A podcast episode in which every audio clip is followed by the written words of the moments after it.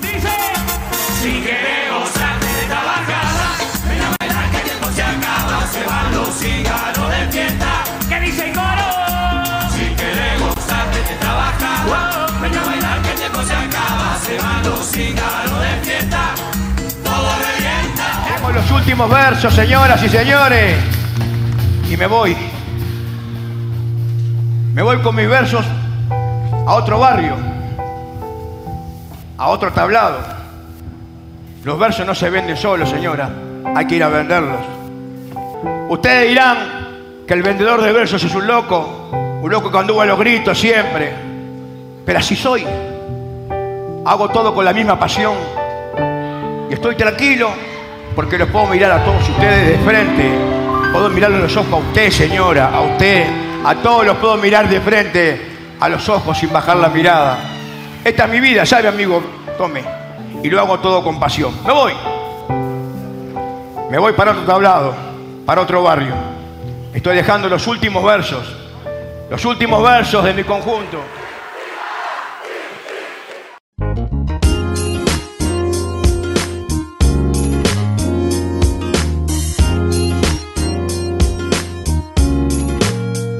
Muy, pero muy, pero muy buenas. Arrancamos otro capítulo más de Punto y Coma y estábamos, bueno, escuchando un poco, un poco de recuerdos, porque este capítulo es muy especial y se lo vamos a dedicar al mundo carnavalero, porque el mundo carnavalero está de luto, porque nos dejó Ariel Pinocho Sosa, director del conjunto eh, parodistas cíngaros. Y bueno, este capítulo va dedicado a todo el mundo carnavalero y a parte de la cultura de nuestro país, que es el carnaval. Qué lindo que es el carnaval, esta cultura hermosa que tenemos. Y bueno, y ahí escuchábamos a Ariel Pinocho Sosa. ¿Y quién iba a decir que en el 2020 iba a ser su última vez que saliera en carnaval? Como a él le gusta salir con los cíngaros, como siempre, le gustó dejar todo arriba del escenario y bueno, hoy vamos a estar hablando un poquito, haciendo una breve reseña sobre quién fue Ariel Pinocho Sosa. Así que vamos a estar dentro de un rato hablando un poquito de eso. Pero también tenemos otros temas. Tenemos eh, candidaturas del FA porque se vienen las elecciones del Frente Amplio. Y tenemos en nuestro espacio central, volvemos al Parlamento, volvemos a entrar al Parlamento. Y esta vez vamos a estar con la diputada de Ciudadanos, María Eugenia Rosselló, que va a estar hablando con nosotros acá en vivo y en directo en el espacio central de Punto y Coma. También vamos a estar hablando un poco de las redes y de la marcha de la diversidad, que también genera un poquito de polémica en las redes para variar. Pero ahora sí, lo voy a presentar a él nuestro distripador de consola, nuestro tirapoderes. Hablamos de Tomás Cabral. ¿Cómo estás, Tomás? Muy bien, muy bien. Esta, esta vez un poco más tranquilo. Es un, es un, lindo día para grabar. Un domingo, exactamente. Un domingo, un domingo para grabar punto y coma es, lindo, la verdad. Pero, pero sí, lamentablemente igual tenemos eh, la noticia de Pinocho que bastante me afecta porque a mí me gusta mucho el carnaval. Pero eh, más que nada Cíngaro. Siempre, siempre me gustó Cíngaros también. Así que eh, hay, hay muchos factores ahí, pero pero igual vamos a, informar y hablar, que es lo, que hacemos acá. Exactamente, con todo el respeto y profesionalismo posible. Y bueno, y dedicando nuestro humilde espacio al mundo carnavalero y obviamente a esa tribuna taquillera que tienen los cíngaros, porque los cíngaros, por, si, es por algo que se caracterizan, es porque tienen una hinchada enorme, ¿no? Toma, siempre la gente lo acompañaba a todos lados a los, a los cíngaros. Sí, sí, exactamente, exactamente, exactamente. Así que, y los premios que han ganado, que bueno, eh, como nueve premios a nivel de carnaval, que es imponente. Y bueno, y, recordarlo con la mejor manera, que creo que es lo que todo carnavalero quiere recordar a Pinocho Sosa arriba del escenario y a sus cíngaros, y a esas bajadas que tenían bien esporádicas y llenas de gente. Pero bueno, no sé si te parece, vamos a hacer una breve reseña de quién es Ariel Pinocho Sosa. Buenísimo. Vamos a hablar un poco de, la vida de, Pinocho Sosa. Ariel Pinocho Sosa, muy bien dijiste. Que bueno, Pinocho, vamos a empezar por ahí, que es un apodo que lo acompañó toda la vida, que lo ganó en, el carnaval de 1984, cuando interpretó al personaje de Pinocho en la parodia por la que su conjunto ganó el primer premio por segundo año consecutivo. Y ahí, de ahí en adelante, se ganó el hermoso apodo de Pinocho Sosa. Después, ahora sí, vamos en otro orden, quería empezar por eso porque me parece un dato lindo. Eh, Exacto. Le quedó el apodo ahí, porque claro, el, el apodo fue por protagonizar ese personaje y de ahí fue Pinocho y Pinocho. de- exactamente, por parodiar a Pinocho eh, le quedó el apodo de Pinocho y es bastante lindo. Bueno, Ariel nació el 1 de octubre de 1962 y vivió su Eh. infancia y adolescencia en Paso Molino. Sus primeros recuerdos del carnaval están vinculados al tablado del Club Liverpool. Ahí es donde empezó a, a nacer la leyenda. Después, con apenas 18 años, debutó en Curtidores de Hongos en la categoría de Murgas. No en la misma categoría de Cíngaros, que son parodistas. Y al año siguiente salió por primera vez en los parodistas los, en Los Charoles, se llamaba ese grupo de parodistas, que después de ahí, en 1995, fundó Cíngaros. Que, con los que hizo historia hasta su último carnaval el año pasado, en 2020. O sea, Ariel Pinocho Sosa desde el 95 que fundó Cíngaros está ahí con una hinchada gigante y mucha gente que lo apoya. Eso Y, lo hemos y visto creo en las que redes. la época, la época dorada de Zíngaro fue en la década del 2000 para adelante, porque después Sí. Se logra consagrar y, se- y- y obviamente que cuando hablamos de concurso o carnaval, los Zíngaros son un conjunto que automáticamente a nadie se le ocurre dudar que va a estar en la liguilla y que Sí. va a estar en la definición del, con- del, del concurso de carnaval. Y sabemos que Pinocho Sosa algo que tenía era una persona que no le gustaba perder y que dejaba todo hasta el final. Sí, sí, Eh, sí. Exactamente, y es algo que tenemos que también destacar. Pinocho Sosa que también supo tener su auge en la música tropical. Sonora Palacio primero y después supo estar en el boom de Caribe con Caribe K. con K, la sí, década sí. del 90. Por favor, o sea, una persona que también estuvo ligada a la música tropical, no solo al carnaval en sí, sino se dedicó cantando la música tropical en dos grupos que en su momento estábamos hablando en el auge de la, de la música tropical con Sonora Palacio y Caribe con K, ¿no? Sí, sí. Y- igual es verdad que el carnaval y, y la música tropical casi siempre van un poco de la mano. Hay, Sí. hay, hay bastantes figuras que, que comparten esos dos mundos. Pero lo de Pinocho Sosa con Caribe con K, a mí me encanta de verdad Caribe con K también. Así que es bastante, un legado bastante lindo el que ha dejado. También para hablar de su final, como dijo él en el 2019 en Desayunos Informales, que le informaron que tenía un cáncer que le afectaba a la médula espinal. eh, pero él decía que se sentía bien. Y bueno, en 2019 voy a su- suponer que sí. Y, y estaba bastante feliz. Hay, hay muchos clips también que se han hecho virales. Virales acá en Uruguay. Esos Sí. eh, clips de Pinocho Sosa llorando. Que emocionado cuando hacen personajes que, que él le tenía mucho cariño. Es, es bastante lindo ver eso. Y bueno, falleció esta madrugada del viernes a los 58 años. De este cáncer que ya nos había informado, pero igual fue bastante sorpresivo. De- desde Sí, acá, tuvo- había entrado, recordemos que había entrado hace unos días, había entrado al sanatorio porque se había agravado su situación y bueno, estaba en una situación muy delicada. Con 39 carnavales encima, deja eh, este mundo y deja algo que, un legado eh, grande en esta cultura carnavalera y algo que todos decían, y a, y a esto hablaba Aldo Martínez, persona también figura de carnaval que decía que bueno, Pinocho Sosa hasta último momento estaba pensando en su conjunto y en dejar todo, porque claro, eh, había una realidad, con la pandemia el año este año no hubo carnaval y se estaba preparando todo para volver el año que viene, Sí, sí. porque el año que viene vuelve el carnaval y se estaba preparando todo para volver y bueno, y parece que los cíngaros van a salir, eso quedó confirmado por Aldo Martínez, de que los cíngaros se estaban preparando para salir, porque hay que recordarle a la gente que el carnaval no es eh, en, en enero solo, enero, febrero, sino ya en marzo se empieza para el otro año. Se empieza a preparar todos los trajes, Sí, sí. eh, todos los Es lo guiones. lindo del carnaval, ya apenas termina el carnaval de un año, están todo ese año preparándose para, para el carnaval del año que viene. Nunca, nunca paran de trabajar, así que es ba- bastante lindo este trabajo. Exactamente, y más una responsabilidad como tenía Pinocho Sosa, que es ser director de un conjunto, que es el- la cabeza, el que está en todo. Así que me imagino que, bueno, que supongo que van a hacer, un- van a hacer algún homenaje. No sé que no, no, no tenemos todavía la temática de qué, van a hacer los cíngaros, pero que van a estar en el escenario y que va a haber un homenaje y seguramente el carnaval uruguayo le va a rendir tributos a esta figura. Así que bueno, por acá dejamos este pequeño breve, esta pequeña breve reseña de el adiós Ariel Pinocho Sosa. 39 carnavales le dijeron basta para que se bajara de todo y bueno, y lo recordaremos eh, por siempre. Y una enfermedad literalmente de M, como diríamos mucho, lo que es el cáncer. La verdad que es una enfermedad muy complicada y que bueno, y que lamentablemente otra vez se lleva otra vida más a una joven edad, porque estamos hablando que era una persona joven, pero bueno, nos deja este legado y esto tan lindo que es el carnaval, esta cultura que tenemos todos y todas los uruguayos. Eh, es divino el carnaval. Así que bueno, y ahora sí, eh, seguimos con otros temas porque tenemos que seguir. Contame, Toma, porque hay mucha gente que me estaba preguntando qué pasó con la cuenta de Instagram del Teatro Solís. Bueno, la, cuenta de Instagram del Teatro Solís, que tenía muchas publicaciones lindas, eh, también estaban hablando de la diversidad, para juntarlo con otro tema después. De un día para el otro, se, eliminaron todas las publicaciones del Teatro Solís, referentes al Teatro Solís. Y Exacto. apareció una sola foto de Scarlett Johansson, la actriz de, Hollywood. sí. Y nada más. o sea, borraron todas las otras fotos, o por lo menos las archivaron, y publicaron una foto de, Scarlett Johansson en la película Lucy también, para ser un poco más específicos. Y nada más, no, no, hay más contexto, es solo eso. Es un hackeo, se supone, y obviamente tiene sentido que sea un hackeo, no creo que se haya vuelto loco. La gente de, la Dirección de Cultura e Intendencia claro.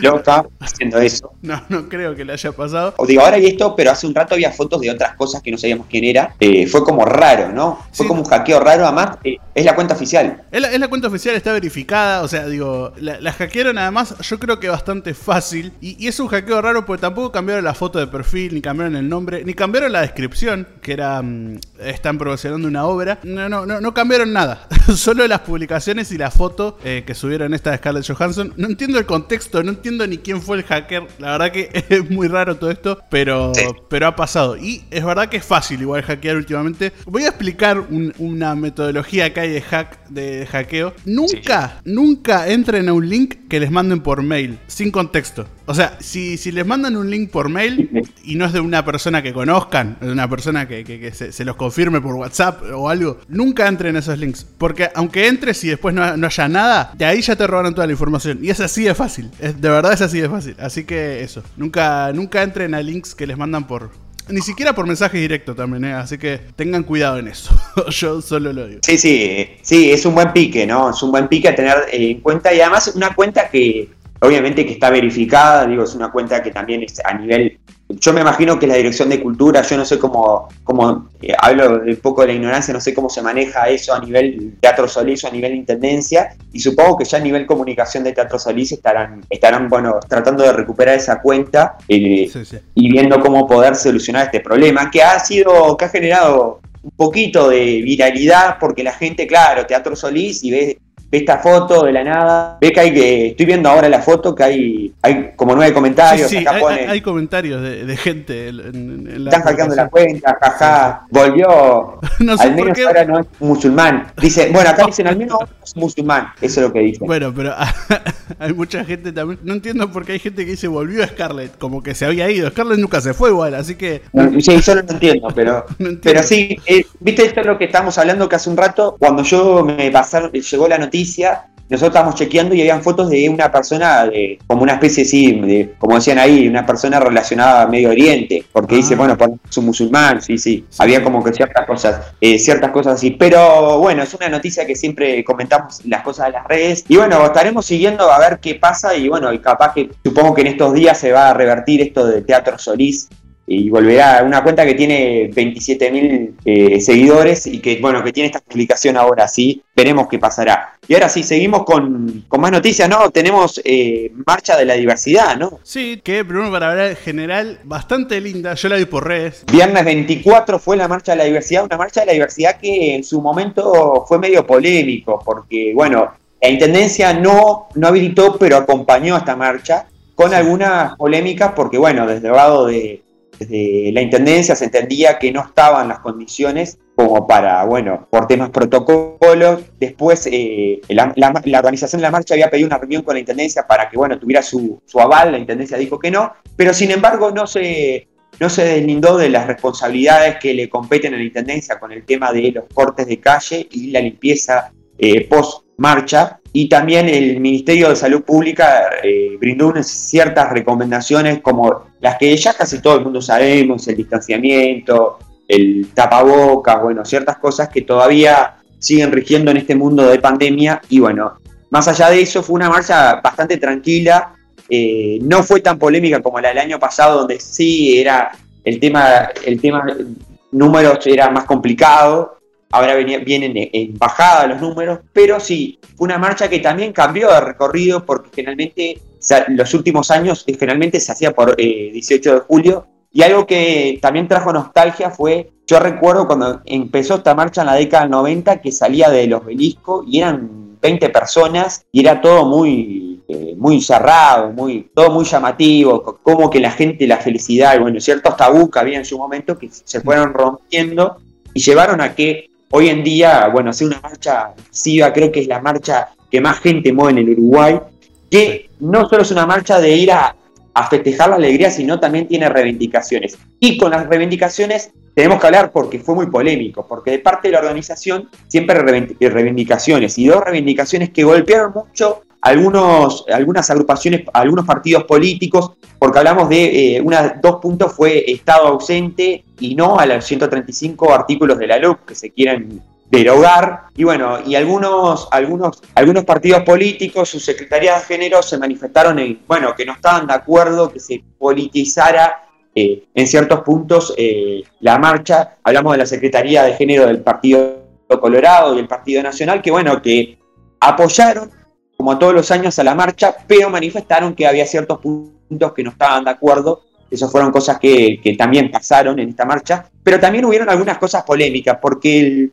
comunicador y, y el comunicador Juan Chunin eh, posteó un tuit de una persona de, de Fede Nola, ¿no? Posteó un tuit, ¿verdad? Sí, Juanchi posteó un tweet de, bueno, un- una imagen que subió Federico Nola. Una- eh, pe- perdón que te interrumpa, de una persona que tiene un cargo político, eh, digo, un cargo a nivel de, de Estado. Estamos hablando del, de- del director de educación del MEC, Sí, sí. exacto. Gonzalo Baroni. Estamos hablando de Gonzalo Baroni, director de educación del MEC. Todos, todos saben lo- más o menos lo que es el, el MEC, el, del Ministerio de Cultura y Educación. ¿Qué, qué, qué fue lo que pasó, Tomás? Ambientanos, que, para que la gente sepa un poco de esta polémica. Se armó con Juan Chunín, gran comunicador, hombre de fácil desviarse, hombre de radio y hombre de Twitter, ¿no? Sí, sí, hombre de Twitter también, es verdad eso. Bueno, el tweet de Juanchi dice: El señor Baroni Gonzalo, eh, etiquetando a Gonzalo Baroni, tomando Sí. un vino de caja en la marcha por la diversidad. Indignante. Debería renunciar solo. Todos sabemos que a esta altura mínimo podría comprarse un Don Pascual.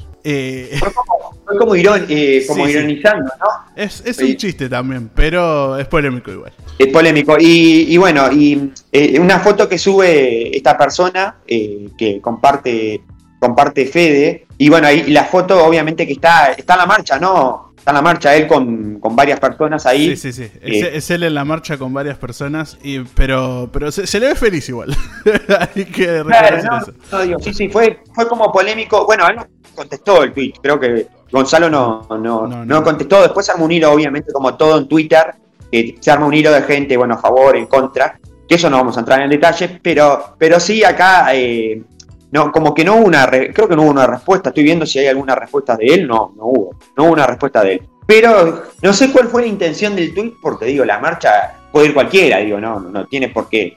¿Verdad? Obviamente puede ir cualquiera a la, a la marcha, digo. No sé si a No. la marcha puede ir cualquiera. Eh, igual yo, a- analizándolo más por afuera, pero el tweet de Juanchi es bastante irónico. Lo que sí, Sí. después en los, en, en- en los hilos, en los comentarios, ahí es con- cuando un poco más se desvirtúa y pasa a ser otra cosa. Ahí, ahí es donde se... Porque, porque volvemos a lo que decíamos hoy. Eh, claro, Gonzalo, Gonzalo Baroni, director del MEC, eh, es una persona que es allegada al gobierno de Luis Lacalle Pou, obviamente.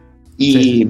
y- y obviamente que la marcha tuvo ciertos tintes en contra del gobierno. Se habló de un Estado ausente, se, ha- se habló de ir contra los 135 artículos de la luz. Y claro, como que pega un poco en el tapete, lo que yo decía con las secretarías de género del Partido Nacional y el Partido Colorado, que obviamente que tomaron posturas a no manifestarse, obviamente porque pertenecen a esta coalición de gobierno, son gobierno. Y bueno, y son cosas que, claro, como que rechinan. Y bueno, como que Juan Chunín es una, una persona que es tuitera y como buen tuite- tuitero le gusta indagar, meterse y bueno, tirar estos tweets y, men- y- y ironizar un poco. Me encantó lo de Don Pascual. O sea, ojo, Don Pascual, que salió un chivo, salió un chivo Chivo buenísimo. gratis. ¿no? Sí, sí, sí. A ver si Don Pascual se pone después con Juan Chunín, capaz que algún vinito, no sé, digo, porque, porque la verdad, o sea, o sea, que que alguien que tenga 44 mil seguidores en Twitter, un comunicador, te tire Don Pascual. No sé, capaz que a él le gusta Don Pascual, no. Eh, no, igual es verdad lo que decís. De Twitter es esto, Twitter es irónico todo el tiempo. Pero Sí. eh, eh, el- y el tweet de, de Juanchi es bastante. entra en, en esa, en ese tono de, de- de irónico. Pero bueno, como digo, la- las respuestas y lo, lo de abajo es lo que, lo que más es- empieza a entrar a, a- a la política. Pero bueno, yo. Lo que, le, lo de Juanchi le- no, que- lo que le recomendamos a la gente que vaya a, a ver el tweet de Sí, Juan sí, Chunín, se divierta con los hilos. Si quiere dejar su comentario, que lo deje. Si quiere engancharse en la pelea esa que siempre hay entre los que están en contra, a favor. Si está bien que Gonzalo vaya a la marcha, si no está bien, si está bien. Porque empezamos, bueno, hasta dónde está bien la marcha, ir a la marcha porque se están hablando consignas contra el gobierno, como que una persona que es directora del MEC está en esa marcha que se está hablando consignas contra el gobierno. Todas esas polémicas que ya sabemos que, bueno, que, que van a estar en el tapete y que están en el tapete, pero bueno, son cosas que pasan y bueno, si ya les recomendamos Juan Chunin, vayan a verlo. El, el hilo del tweet se pueden divertir, así que si están aburridos, pueden seguir alimentando esa cantidad de hilos que hay, porque hay bastante, ¿no? Sí, Estoy sí. y sigo, sigo, sigo, sigo. Hasta incluso pusieron un meme acá. No, no, divino. No, no, más de un Ahí- meme. Así que sí. Además de un meme, es de verdad, además de un meme. Bueno, eh, ahora seguimos con otro tema, ¿no? Porque hablando de, de la Secretaría de Género del Partido Nacional, ¿no? Que tuvo como un inconveniente, ¿no? Publicó unas placas. eh, yo estuve hablando con, con gente allegada que, bueno, que de la Secretaría de Género, que en algún momento vamos a tener por acá, estuvieron pidiendo disculpas. Porque, ¿qué, pasó? La Secretaría de Género del Partido Nacional, que este año oficializó su Secretaría de Género con el tema de la diversidad, eh, largó unas placas en apoyo a lo que iba, en apoyo y, bueno, como uso de hacer un poquito de reflexión y conciencia con el tema de la diversidad y fueron tendencia por minutos por eh, ciertas confusiones en la placa, incluso algunos errores ortográficos que van más allá de la confusión en el tema de, eh, bueno, lo que querían plasmar ellos. en la eh, sí, sí, el error es la verdad todo ortográfico porque también siento que está la redacción mal, siento que hay muchas cosas ahí fuertes y es la primera vez que una secretaría tiene que salir a, a descancelarse porque básicamente fue una cancelación en Twitter esto. Pero vamos a leer la placa, así tienen más contexto. Una de las placas, que fue, Una de porque las fueron placas. varias las placas. Eh, La más léela y- polémica. después estaría bueno leer el primer eh, hilo, la Secretaría de Diversidad publicó eso. Ok, bueno, después de la placa leemos el hilo. Pero la placa, para tener más contexto, dice, ¿somos nosotros los homofóbicos o ustedes se autodiscriminan? Empieza con una pregunta. Y se responden, ustedes, en una sociedad democrática, todas las formas de amor y representación deben ser repre- respetados y se debe de garantizar la protección de los grupos más vulnerables. Acá, igual, eh, el, problema más grande de esto es la pregunta que yo siento que está mal redactada, la verdad. Eh, no, no se entiende muy bien. Pero bueno, esta fue la placa de, de ellos. eh, abajo, arriba con el logo de Secretaría de Diversidad y abajo el logo del Partido Nacional. Y después el Twitter oficial de Secretaría de de Diversidad del Partido Nacional dice. Entendiendo el error cometido al no aclarar debidamente el motivo de nuestro posteo. La Secretaría de la Diversidad publicó varias imágenes donde se intentó desmitificar varias preguntas, cuestiones y dudas que desde la comunidad LGTBIQ se entiende que acarrean un tinte homofóbico. Con el fin de informar y aclarar. Es bueno saber que la comunidad cuenta con un mes de concientización donde se expone lo cruel de la realidad para aquellos quienes escapan de la heteronorma. No solo desde el género, y el sexo y la autopercepción abarca la diversidad de cuerpos, ideologías y neurodiversidades y variedad de formas de existir. El, el hilo sigue mucho más, pero yo creo acá en el hilo se han extendido bastante más que las placas y ha quedado un poco más claro lo que querían decir. Pero es, es igual, es, es bastante impresionante esto de, de- de Twitter ahora. Eh, no lo estoy diciendo como algo malo o como algo bueno, solo que Sí. el poder que tiene la gente de cancelar incluso a la Secretaría de Diversidad del Partido Nacional. Sí. Se hizo tan viral que bueno, que, Sí, que ellos enseguida al rato tuvieron que borrar varias placas que habían subido. Bueno, también esto, digo, a- sirvió a dar pie a mucha gente. a obviamente que al ser una secretaría de género de un partido, lle- llevó a que, bueno, ciertos eh, personas de dirigentes de otros partidos políticos o militantes, incluso acá eh, Iglesias, que es, eh, es militante del Partido Socialista, que fue que pone la placa nuevamente, recordando, después eh, la Secretaría pone, entendemos el, er- el error de redacción, bueno, se arma todo un hilo que, como estábamos hablando hace un rato de lo de Twitter, Twitter se presta para estas cosas y bueno, hay que tener cuidado cómo publicar las cosas a veces. Esa fue una de las, una de las críticas constructivas que creo que la Secretaría de Género por lo menos tuvo, el Partido Nacional tuvo, el, reconoció el error, salió inmediatamente a borrar y a, bueno, explicar qué era lo que querían transmitir eh, en, esto, qué es lo que realmente querían transmitir y bueno, esto fue lo que, lo que pasó, otra de las novedades. Y ahora vamos a, recordar las redes y ahora vamos a seguir porque también hubo otra, otra perlita a nivel política que involucra a, Cabildo Abierto. Otra, una postura de una diputada suplente de Cabildo Abierto y un cruce en Twitter con alguien nacionalista del Partido Nacional respecto a la diversidad. Pero antes recordamos las redes. Podés seguirnos en nuestras redes, punto y coma uy, en Twitter y en Instagram.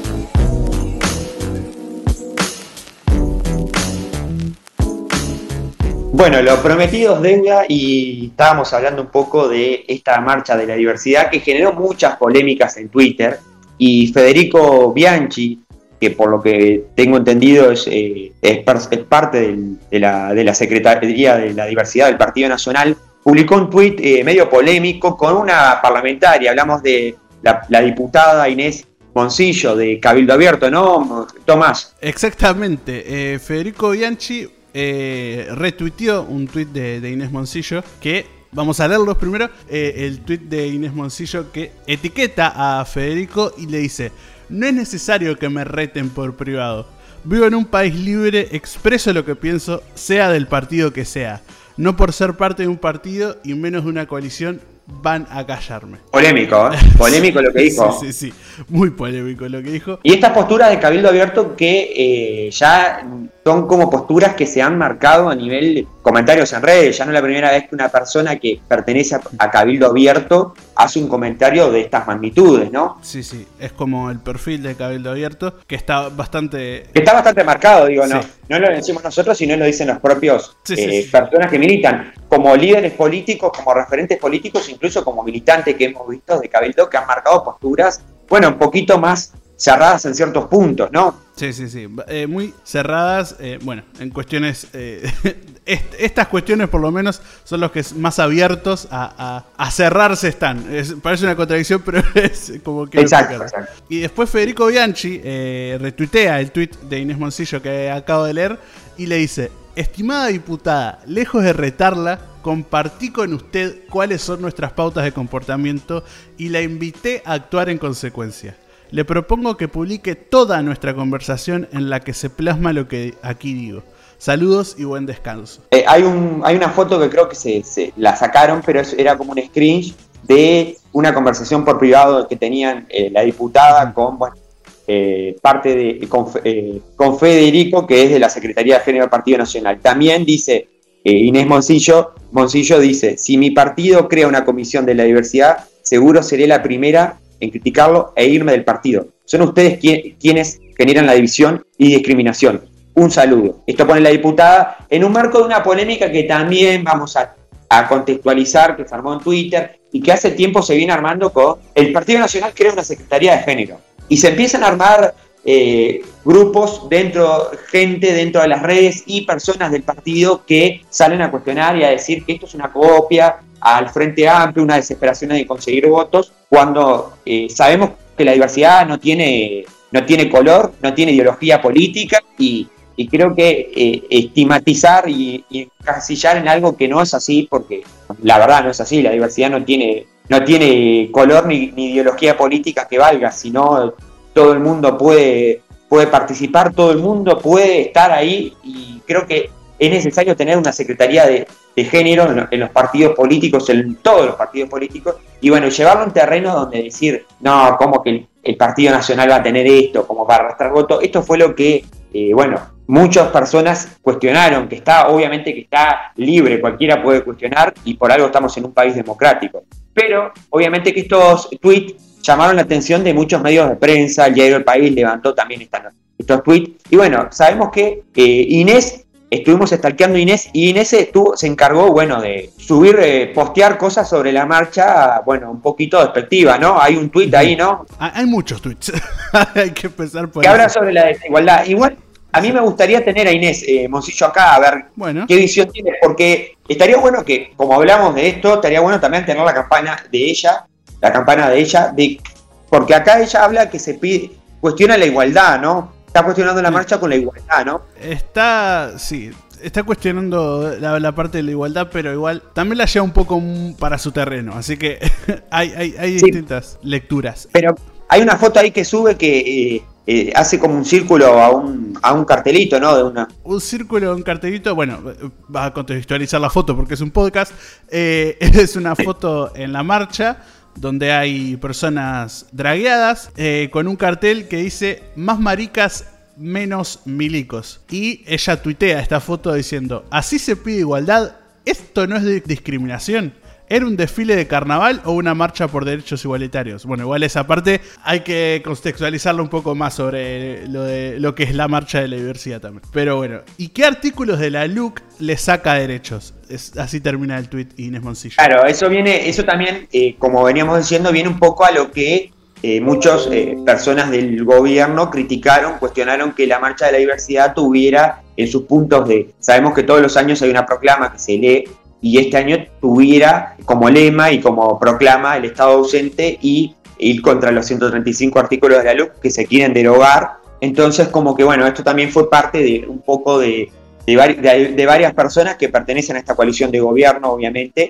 Y bueno, y ella también retuiteó un tuit que también fue muy polémico, porque estamos hablando de que alguien que no le escapa a las redes y que no tiene pelos en la lengua, porque creo que es así y ella misma lo dijo, que se considera luisista. Eh, hablamos de la senadora de la, de la senadora Graciela Bianchi, ¿no? Por el Partido Nacional, que, bueno, publica una foto muy polémica porque otra vez eh, vuelve a tirar como poco de pólvora en las redes y esta vez porque está otro senador de la República, hablamos del, de- del Boca Andrade, de, por el Partido eh, Comunista, ¿no? Por la 1001, que está, con, que está en la marcha de la diversidad y hay una foto que está con una bandera. Y bueno, ¿qué es lo que dice textualmente Graciela Bianchi? ¿Me podés ahí? La, la foto no es nada fuera de lo común, eh, solo, está, No. solo está él ahí en la, en la foto, así que eso, eso no hay nada que explicar. Pero Graciela Bianchi publica el tweet diciendo, si esto es ser progresista y aceptar los cambios, entre comillas, es que no entendieron nada. Es la estrategia de la izquierda radical para terminar con la república y la democracia. Lean el artículo 72 de la Constitución, por favor. Vamos al artículo 72 porque la senadora nos invita a ir al artículo 72 de la Constitución de la República en el, en, la- en el comentario que hace sobre la foto del Boca en la Marcha de la Diversidad, ¿no? Vamos con ese artículo. Sí, exactamente. Vamos con el artículo en la página info.com.uy. En la Constitución, el artículo 72 dice: La enumeración de derechos, deberes y garantías hechas por la Constitución no excluye los otros que son inherentes a la personalidad humana o se derivan de la forma republicana de gobierno. Es el artículo Exactamente. 72. E- Este es el artículo 72 que, bueno, que Graciela Bianchi nos, nos invita y, bueno, y acá en punto y coma le hicimos caso a la senadora de la República y, bueno, estuvimos viendo un poquito. Bueno, vamos a ver si nos podemos comunicar con Inés. Inés, que es del movimiento Juntos, Unidos por la Igualdad, eh, movimiento de, que, eh, que, bueno, que está dentro del Cabildo Abierto, diputada por el departamento de Canelones. Y, bueno, vamos a ver si podemos tener un diálogo con ella porque también queremos tener su visión sobre los hechos, y bueno, ¿qué, qué, qué piensa de todo esto que generó repercusiones? Incluso ella después pos- postea que la, una captura de pantalla de la diaria, porque claro, la, polémica se da con ella, que es una diputada de la coalición, y se da con el, uno de los secretarios de la Secretaría de Género del Partido eh, Nacional, y bueno, con Federico, y bueno, también generó muchos roces. Eh, reiteramos que bueno, que, la marcha fue espectacular, mucha gente, y bueno, y siempre lo que nosotros reiteramos acá es eh, alimentar la democracia y defender la alegría y que nadie pueda decir lo que quiera, por, nadie pueda estar ocultando su felicidad por, por una estigmatización o algo. La felicidad de cada uno tiene que ser expresada en su máxima libertad y eso creo que es lo que apoyamos acá de punto y coma y reivindicamos que es un, es un, un pilar que reivindica esta marcha de la diversidad. La felicidad se tiene que mostrar tal cual es y no ser oculta porque tal o tal persona me diga o, o yo crea que me van a insultar o decir tal cosa. Creo que eso lo reivindicamos y creo que la mayoría de la gente reivindica eh, esto que decimos nosotros, que es un pilar también de la parte de, parte de la marcha de, de la diversidad. Y ahora sí tenemos que pasar a otros temas. Y dentro de un rato, Tomás, ¿quién viene? María Eugenia Rosselló.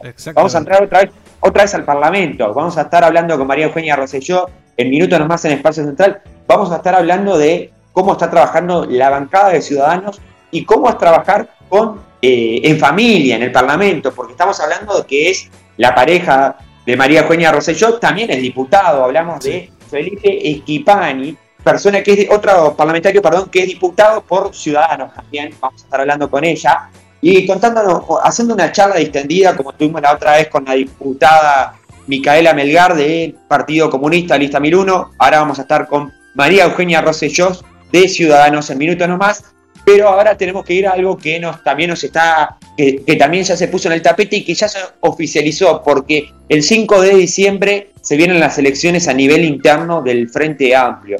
Y bueno, y esta previa esta semana que se empezaron a nombrar nombres, recordemos que el 25 de agosto, que es el día también del Comité de Base Frente Amplista, eh, José Mujica puso sobre la mesa el nombre de una persona muy conocida a nivel sindical, presidente, bueno, fue presidente porque ahora ya lo va a dejar de ser, hablamos de Fernando Pereira, que, que fue líder de esta campaña de Yo Firmo del referendo Yo Firmo, donde varias organizaciones sociales, junto a la Intersocial y al Frente Amplio, generaron una campaña de recolección de firmas que llegó a unas casi 800.000 firmas para llevar a la Corte Electoral y que ahora la Corte Electoral está confirmando eh, esas firmas para validar un referéndum sobre derogar 135 artículos de la ley de urgente consideración. Bueno, que Fernando Pereira fue una de las caras visibles y José Mujica, líder del MPP y ex presidente de la República, planteó, bueno, que Fernando planteó como Fernando Pereira posible candidato. Luego, varios grupos, entre ellos Asamblea Uruguay y varios grupos serenistas, como es el caso de Fuerza Renovadora, donde está Mario Vergara, Lilian Kichichán y varios sectores, apoyaron y ratificaron la candidatura de Fernando Pereira. Luego, eh, eh, este fin de semana, el Frente Amplio tuvo, tuvo congreso donde se oficializaron las tres candidaturas. Ya se hablaba de una candidatura paritaria donde, una, donde iba a haber una mujer candidata. Y bueno, y acá tenemos los tres candidatos eh, que se oficializaron. Hablamos de eh, Fernando Pereira, que va con el apoyo del MPP, eh, Asamblea Uruguay y, y, el conjunto de sectores serenistas de Fuerza Renovadora que lidera el senador de la República, Mario Vergara. Por otro lado, tenemos a el secretario del Partido Socialista, diputado también, eh, Gonzalo Civila, que es apoyado por sectores como el Partido Socialista, la amplia sector de Carolina Cosa, y el PVP, Partido por la Victoria del Pueblo, que también lo apoya. Y por último tenemos a la ex eh, diputada y ex candidata al, municipio CH, hablamos de Ivonne Pasada, que fue presentada por eh, la Secretaría de Género de la Departamental de Maldonado, que impulsó su candidatura. Estos son los tres candidatos que, bueno, que van a estar, ya esta semana arranca Fernando Pereira a hacer eh, giras por el interior del país y, bueno, buscando un frente amplio eh, más renovado. Esto es un lema que se repite mucho entre, bueno, Gonzalo Sibila y Fernando Pereira, después de lo que el Frente Amplio le toca vivir. Recordemos que el Frente Amplio fue oficialismo durante 15 años y perdió el gobierno y hoy en día tiene que ser oposición después de mucho tiempo estar en el gobierno, con una figura como Miranda que por momentos como quedó medio ahí relegada, cuando el Frente Amplio, pasan, igual esto pasa en todos los partidos políticos, que es cuando el partido es gobierno, se deja de lado, se descuida la interna, la orgánica, y después obviamente cuando el partido pierde y las papas queman, como dirían, ahí se vuelve de nuevo a, bueno, a, a fortalecer, a buscar para poder, bueno, después volver a la próxima elección con más fuerza. Bueno, veremos qué pasará. Se habla de renovación, se habla de impulsar un cambio internamente para que el Frente Amplio vuelva a consolidar ese partido que fue durante los 15 años donde prácticamente tuvo periodos de mayoría parlamentaria y donde fue, donde sigue siendo la, fuerza más votada, porque en las últimas elecciones el Frente Amplio logró eh, ser el partido más votado, más allá de que pierde con la fórmula de eh, Luis Lacalle Pou y Beatriz Agimón, esa fórmula que fue apoyada por una coalición de varios partidos políticos que hoy integran el gobierno. Veremos qué pasará con esto, estaremos atentos a lo que va a pasar con Fernando Pereira, que también hay que decir, Fernando Pereira, que eh, presidente del, que fue presidente y secretario general del PIXNT, pero también que es una persona que eh, perteneciente a un sector que lo apoya, que es su sector, la vertiente artiguista, lista 77, donde él por muchos años, y lo sigue siendo, era, eh, fue militante y es militante el Frente Amplio, no es una persona que cae de la nada,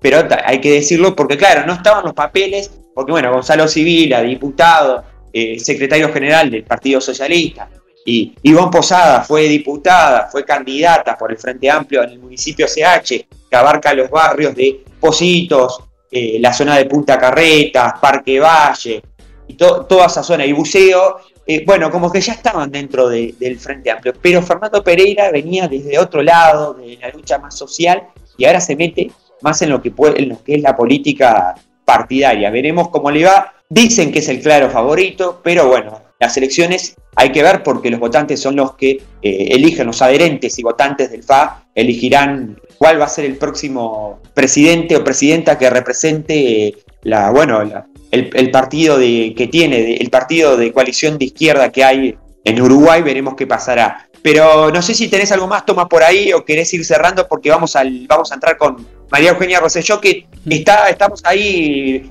ya nos está esperando ahí en, sala de espera, ¿no? Exactamente, nos está esperando María Eugenia Rosselló. Y bueno, vamos al espacio central de Punto y Coma. Punto y Coma 2021. Ahora con un extra más de picante. Podés seguirnos en nuestras redes, punto y coma uy, en Twitter y en Instagram.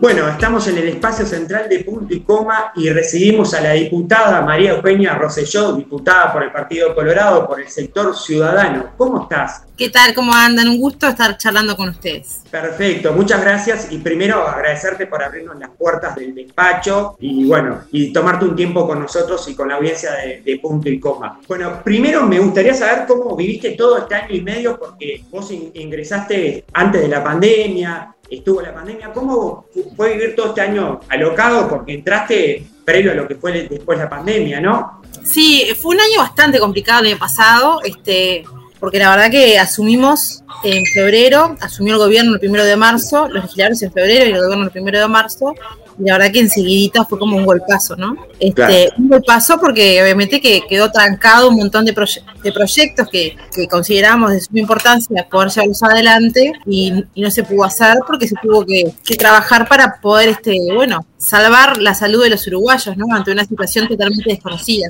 Así que este fue un año muy complicado porque a pesar de la pandemia, el legislativo, por supuesto, y como debe ser, continuó su, su trabajo. Tuvimos un año de LUC que llevó un debate bastante intenso desde el mes de enero, desde que se presentó, hasta julio que se votó, y después tuvimos la rendición de cuentas y después la, la, ley de presupuestos. Así que fue un año sumamente intenso a nivel legislativo. Además, en consonancia con esto, también cada uno siguió con su trabajo, por supuesto. Hemos presentado proyectos de ley, hemos eh, trabajado en, la, en, las comisiones en las cuales integramos. Este, así que sí, fue un año muy intenso, con muchos desafíos. Estuvimos gobernando por la pandemia, para la pandemia, en algún punto como que, me acuerdo que una comentaba, como que te desmotiva un poco, ¿no? Porque como que claro. para lo urgente, para lo de ya, ¿no? Este, entonces digo, cualquier idea que se te ocurriera era locado pensar, ay, ¿cómo se te ocurre algo así ahora que estamos en medio de la pandemia, que la situación económica es así, bla, bla, bla? Bueno, o sea que, este, pero bueno, este año, a pesar de que estuvo complicado también, este, la pandemia, este, creo que bueno, que igualmente hemos trabajado y estamos este, bueno, presentando proyectos de ley, ahora hace muy poco presenté otro, este, y seguimos trabajando, o sea, no queda otra. O sea, los estudiantes tenemos que trabajar este, por la, para la ciudadanía y es nuestra obligación estar acá sentados en el legislativo. Así que con todas las barreras sanitarias, ¿no? las restricciones sí. sanitarias, pero bueno, igual acá estamos. No, además te, te, preguntaba esto porque en menos de un año y medio pasaron pila de cosas y una vez dice, bueno, es como alocado que en un año y medio de, de, proceso pasen todas estas cosas y que bueno, y que también como vos dijiste, tuvieron que poner parates a otros proyectos porque hay que darle importancia a lo que estaba pasando con la pandemia, la situación económica y bueno, eso también hizo atrasar muchos eh, proyectos que tenían en mente. Pero hablando de eso de los proyectos, también eh, el, diputado Pepasqué presentó el tema del proyecto de, la ley de eutanasia. Y bueno, y quería saber cómo,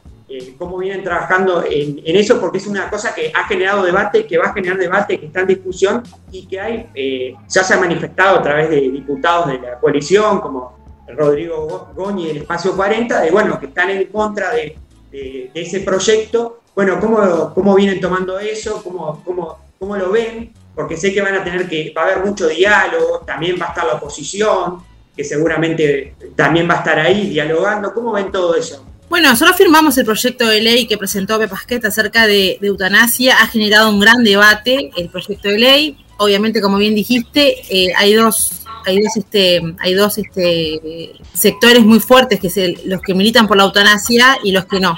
Exacto. Nosotros consideramos que la eutanasia es, es, fundamental y es una acción de humanidad, ¿no? De humanidad que no, que no resiste el hecho de que sea sancionada en el caso de que una persona este, solicite eh, morir dignamente por una cuestión de piedad, porque ya no resiste más, porque ya no da más. Este, así que lo hemos acompañado, sabemos que en el derecho comparado hay mucho avance al respecto, y Uruguay no tiene que quedar atrás. Este, el Estado no tiene que ser el que le diga a una persona lo que tiene que hacer en este caso, ¿no? Cuando una persona su pleno juicio este, expresa esa voluntad de que por piedad, como te dije recién, este, pedir, eh, bueno, finalizar con su vida porque está atravesando una, una, enfermedad extremadamente complicada y que ya no hay vuelta atrás, negarle esa posibilidad yo creo que este, es inhumano y hasta te diré que es un punto un poco irresponsable, ¿no? Y un poco de modé, porque la ciudadanía ha avanzado y, en estas cuestiones que si bien son bien delicadas por cuestiones también que se expresan, que son argumentos religiosos, ¿no? Claro, eh, Bueno, nuestro Estado es laico, así que en ese sentido este, es fundamental proteger eh, ese derecho que tenga esa persona en este momento de tanta vulnerabilidad, pero en su sano juicio de expresar la voluntad de querer morir dignamente, ¿no? Eso es fundamental. Claro, exactamente. Y no, y algo que recalcabas, como decías, el Estado es laico y bueno, y también es algo que, que, también ha generado muchas repercusiones, porque también va a una visión más personal de, bueno, de toma de decisión. Y hablando de, de, varios aspectos que me decías, porque estamos hablando también del año pasado, de lo que pasó con la luz. Bueno, ahora se llegaron a las firmas, están, eh, obviamente que se necesita confirmar en la Corte Electoral.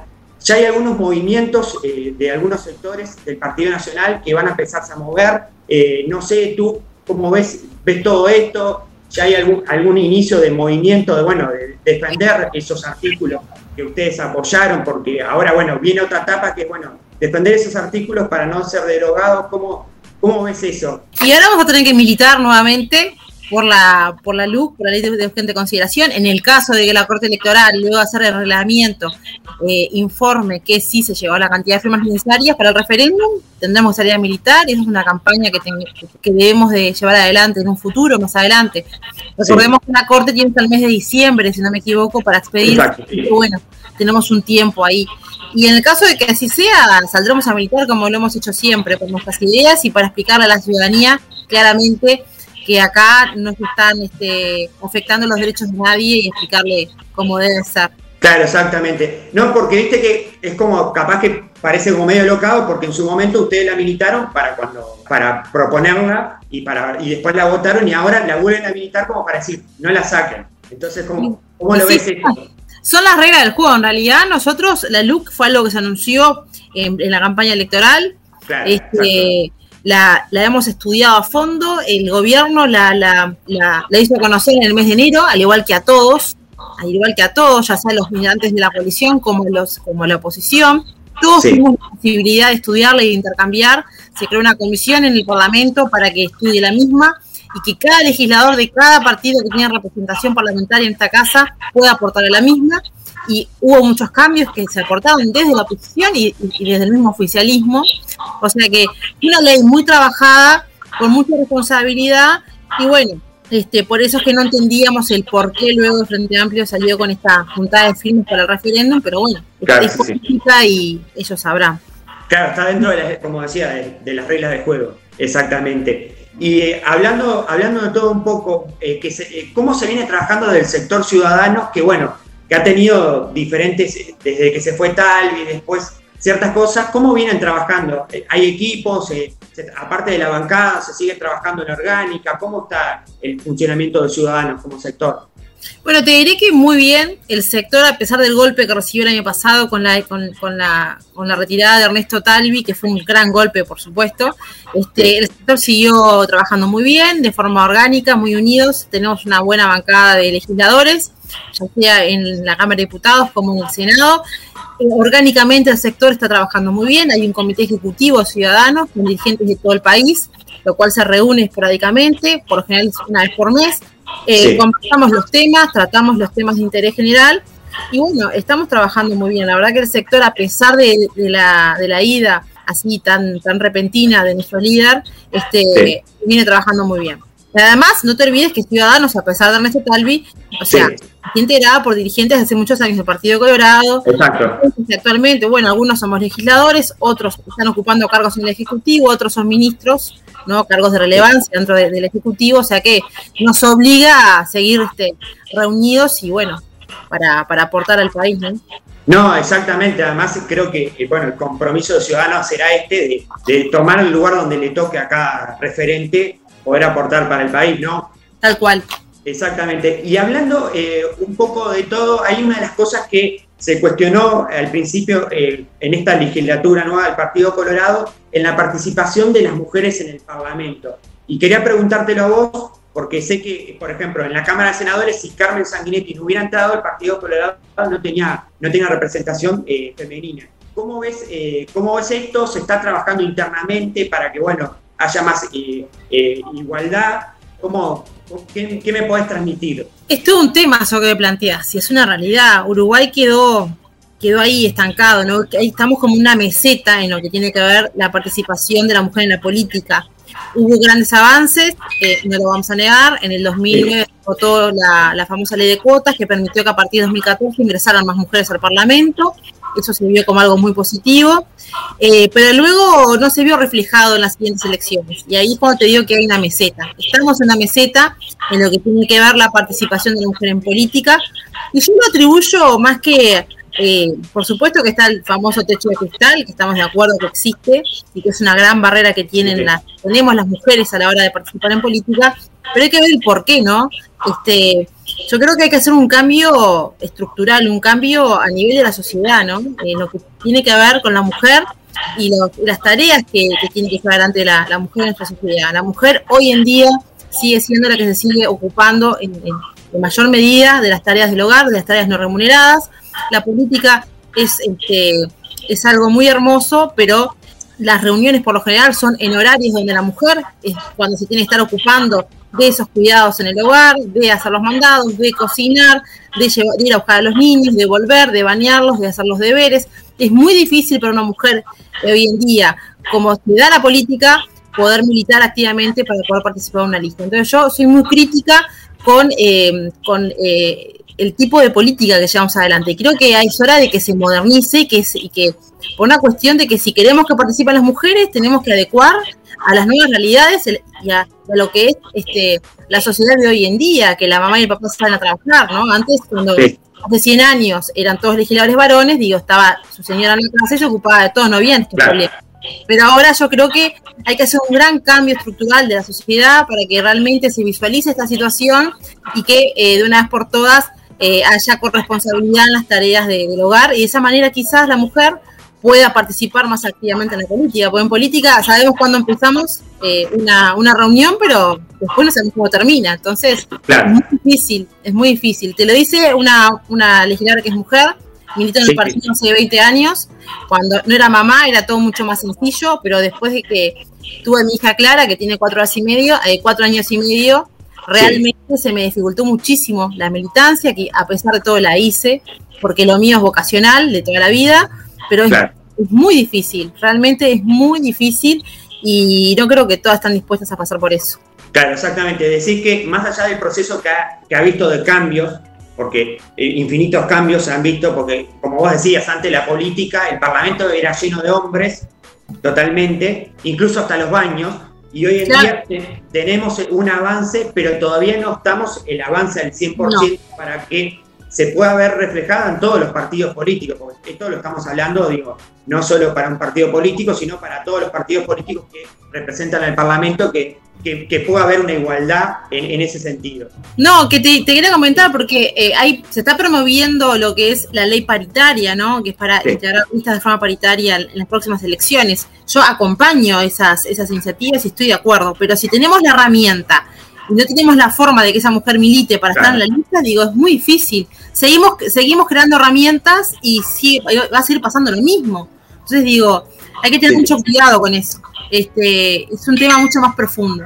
Exactamente, sí, o sea que no solo hay que verlo de una arista sola, de decir, bueno, creamos la herramienta y listo, sino hay que ver como lo que vos, vos me estabas planteando, que hay un tema más complejo atrás, todavía que sigue estando puesto en la sociedad, ¿no? Tal cual. Bueno, eh, hablando, porque siempre, mm, aparte de los temas eh, serios, siempre acá como que hablamos un poco del despacho y me encanta porque tenés un, cuadro atrás de Valle, pero que está hecho muy bien, muy, muy artísticamente. No sé si me podés contar, por lo menos a los que nos están escuchando, nos, podés contar qué, es lo, quién lo hizo, cómo lo conseguiste o, por qué terminó ahí, ¿no? Bueno, mira, lo hizo eh, una familiar, que es la tía de Felipe, de, de mi pareja, que es artista, Ivonne Sosa.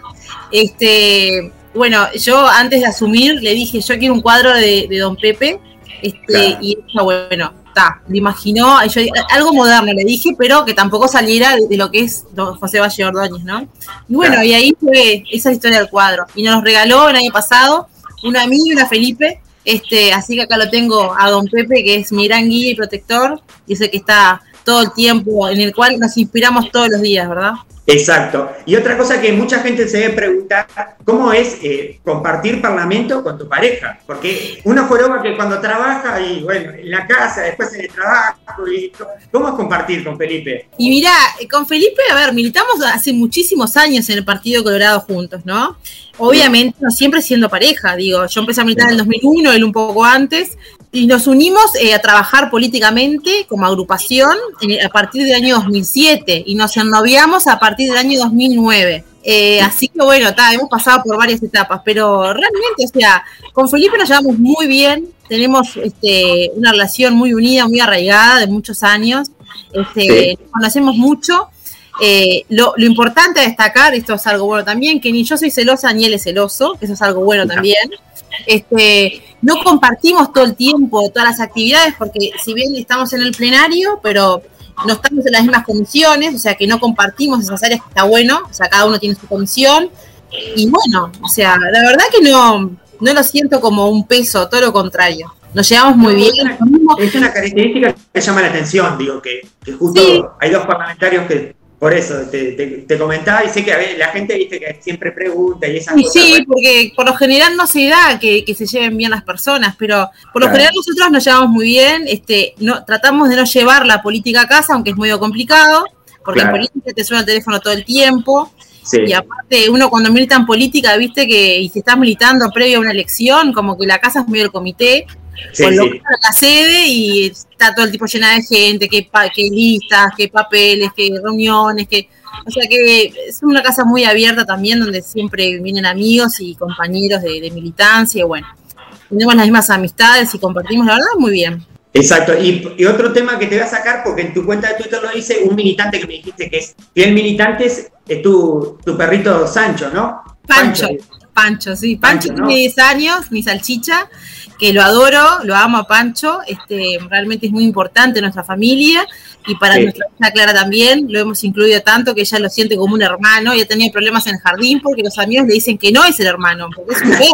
Y ella lo defiende como es mi hermano canino, grita. Claro. Pero no, Pancho es nuestro salchicha de 10 años que lo adoramos muchísimo. Es otro fiel militante del Partido Colorado que ha estado con nosotros militando en la Rambla. Así que. Colorado, así que es un integrante muy querido de la familia. Exactamente. Y bueno, eh, para, ir cerrando, también otro tema que, me, interesa eh, tocarse, que bueno, hoy, hoy lamentablemente se supo una noticia de otro femicidio más en Artiga, y es una noticia lamentable, y es una pandemia que, también nos, preocupa y que muchas veces se, ocultan los números. Eh, no sé qué, qué opinión tenés vos respecto a toda esta situación y a todo lo que se está viviendo de que a veces los números se ocultan y, obviamente es otra pandemia más que está, que está pasando en Uruguay con temas de números de femicidios que no, que no bajan, ¿no? Sí, es una pandemia oculta, como bien dijiste, es algo que nos preocupa y lo cual hemos venido trabajando desde el año pasado, desde el presupuesto. Eh, venimos trabajando con este tema, con la implementación de los juzgados de género en el interior del país, que son fueron tres juzgados de género que se votaron en el presupuesto, a los cuales se les dio recursos, pero la pandemia ha, ha trancado todos los, los proyectos y esto nos preocupa de sobremanera. Hay un juzgado que se, se está, este, se control local para poder llevar adelante ese juzgado, pero hay que hacerle obras porque no todos los locales son este, acondicionados para, para poder ser juzgados, se están llevando adelante las obras. Este, y bueno, estamos en la búsqueda de nosotros locales. Nosotros desde la bancada bicameral femenina, en conjunto con la vicepresidenta, con Matricia Simón, hemos encargado este tema este, con las legisladoras de la coalición sobre todo. Y bueno, y ya te digo, hemos conseguido en San Carlos un local que nos cedió gentilmente la Intendencia de Maldonado y estamos en Rivera también y luego en Paysandú. Así que este, estamos, seguimos trabajando. Pero lo cierto acá es que esta es una pandemia de hoy, de ayer, de hace un año, de hace dos y hace cuatro. Claro. Es, una, es, una, es un gran problema que tenemos como sociedad y lo cierto es también que tenemos una ley de violencia de género, la 19.580, la cual se votó sabiendo que no habían este, los recursos necesarios y los cuales no se le dieron. O sea que no es un tema de hoy, es un tema que estamos resolviendo acumulado desde muchos años y estamos haciendo todo lo posible para poder, este, aunque sea, formar estos, estos juzgados que son de vital importancia, porque para una Claro. mujer que está atravesando esta situación, eh, no tener la herramienta para poder este, ir a denunciar porque vive lejos o porque no puede trasladarse, es, es, Sí, sí. es, este, es muy preocupante y eso también eh, hace que los procesos sean mucho más largos y en el mientras tanto estas mujeres siguen siendo aceptadas, perseguidas y a veces asesinadas, ¿no? Claro, nos, sí. preocupa, nos preocupa muchísimo, la verdad que sí nos preocupa y estamos trabajando en eso. Exactamente. Bueno, primero agradecerte por brindarnos el espacio.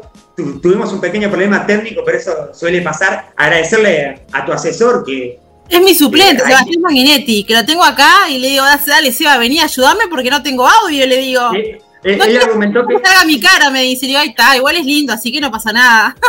No, no, además quiero contar esto, que claro, que me avisan por interno de que, que no tenía audio. Y yo digo, sí, muy linda la entrevista, pero... audio? La hacíamos de alguna manera igual. Yo no los quería dejar plantados para nada, al contrario, es un compromiso que Claro. Para mí es un placer poder charlar con ustedes. Aparte, visibiliza nuestro trabajo, que para nosotros es fundamental. Así que a las órdenes.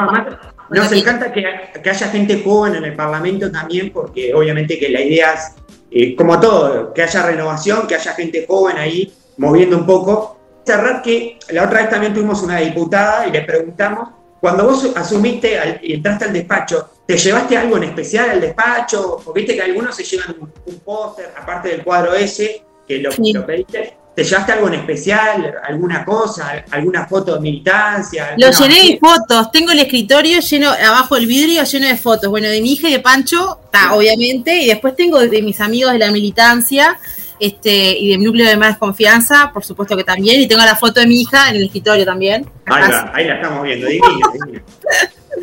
Así que si uno se rodea de fotos de la gente que quiere para que sea más llevadero cuando estamos en jornadas medias complicadas y medias largas, digo, está bueno, ¿viste? Con las fotos uno como que siente el cariño más cerca. Claro, sí, sí, como además eh, el, el ambiente de trabajo uno lo trata de hacer amigable. si Por no- supuesto, sí. Exactamente. Bueno, agradecerte y no te robamos más tiempo y estamos al, siempre los micrófonos están abiertos para todos y todos, como siempre lo decimos, así que si en algún momento querés los micrófonos, acá siempre están abiertos. Bueno, Muchas muchísimas gracias. lo tendré en cuenta y a las órdenes ustedes. Un saludo a Tomás. Gracias, Cinti. Gracias.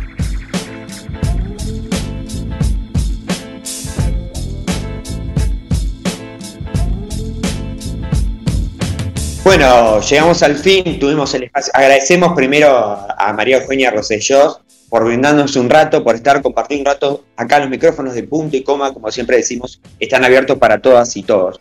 Y ahora sí, eh, me gustaría, ya la producción va a ver si se va, se va a encargar de hablar con Inés, Inés Moncillos, para ver si podemos tenerla por acá por punto y coma, para que bueno, nos dé un poco una visión respecto a, a cómo se vivió y a ver si, y bueno, si nos diga algo ella, la visión respecto que tiene, y bueno, si tuvo algún, si de Cabildo Abierto hubo alguna pronunciación o algún inconveniente o algo, se dijo algo, estaría bueno tener por acá a la diputada de Canelones, así que veremos. Pero bueno, Tomás, ¿te parece ir cerrando por acá? Sí, agradecer de vuelta igual a María Eugenia Rosselló la disposición que tuvo. Tuvimos pequeños problemas técnicos al principio que se pudieron solucionar. Es verdad, pero igual sa- salió bastante bien, por eso el espacio de punto y coma, así que bastante contentos con eso. ¿Puedo, ¿puedo ir cerrando? Sí. Bueno, entonces... Me pide permiso, es es interesante, me pide permiso.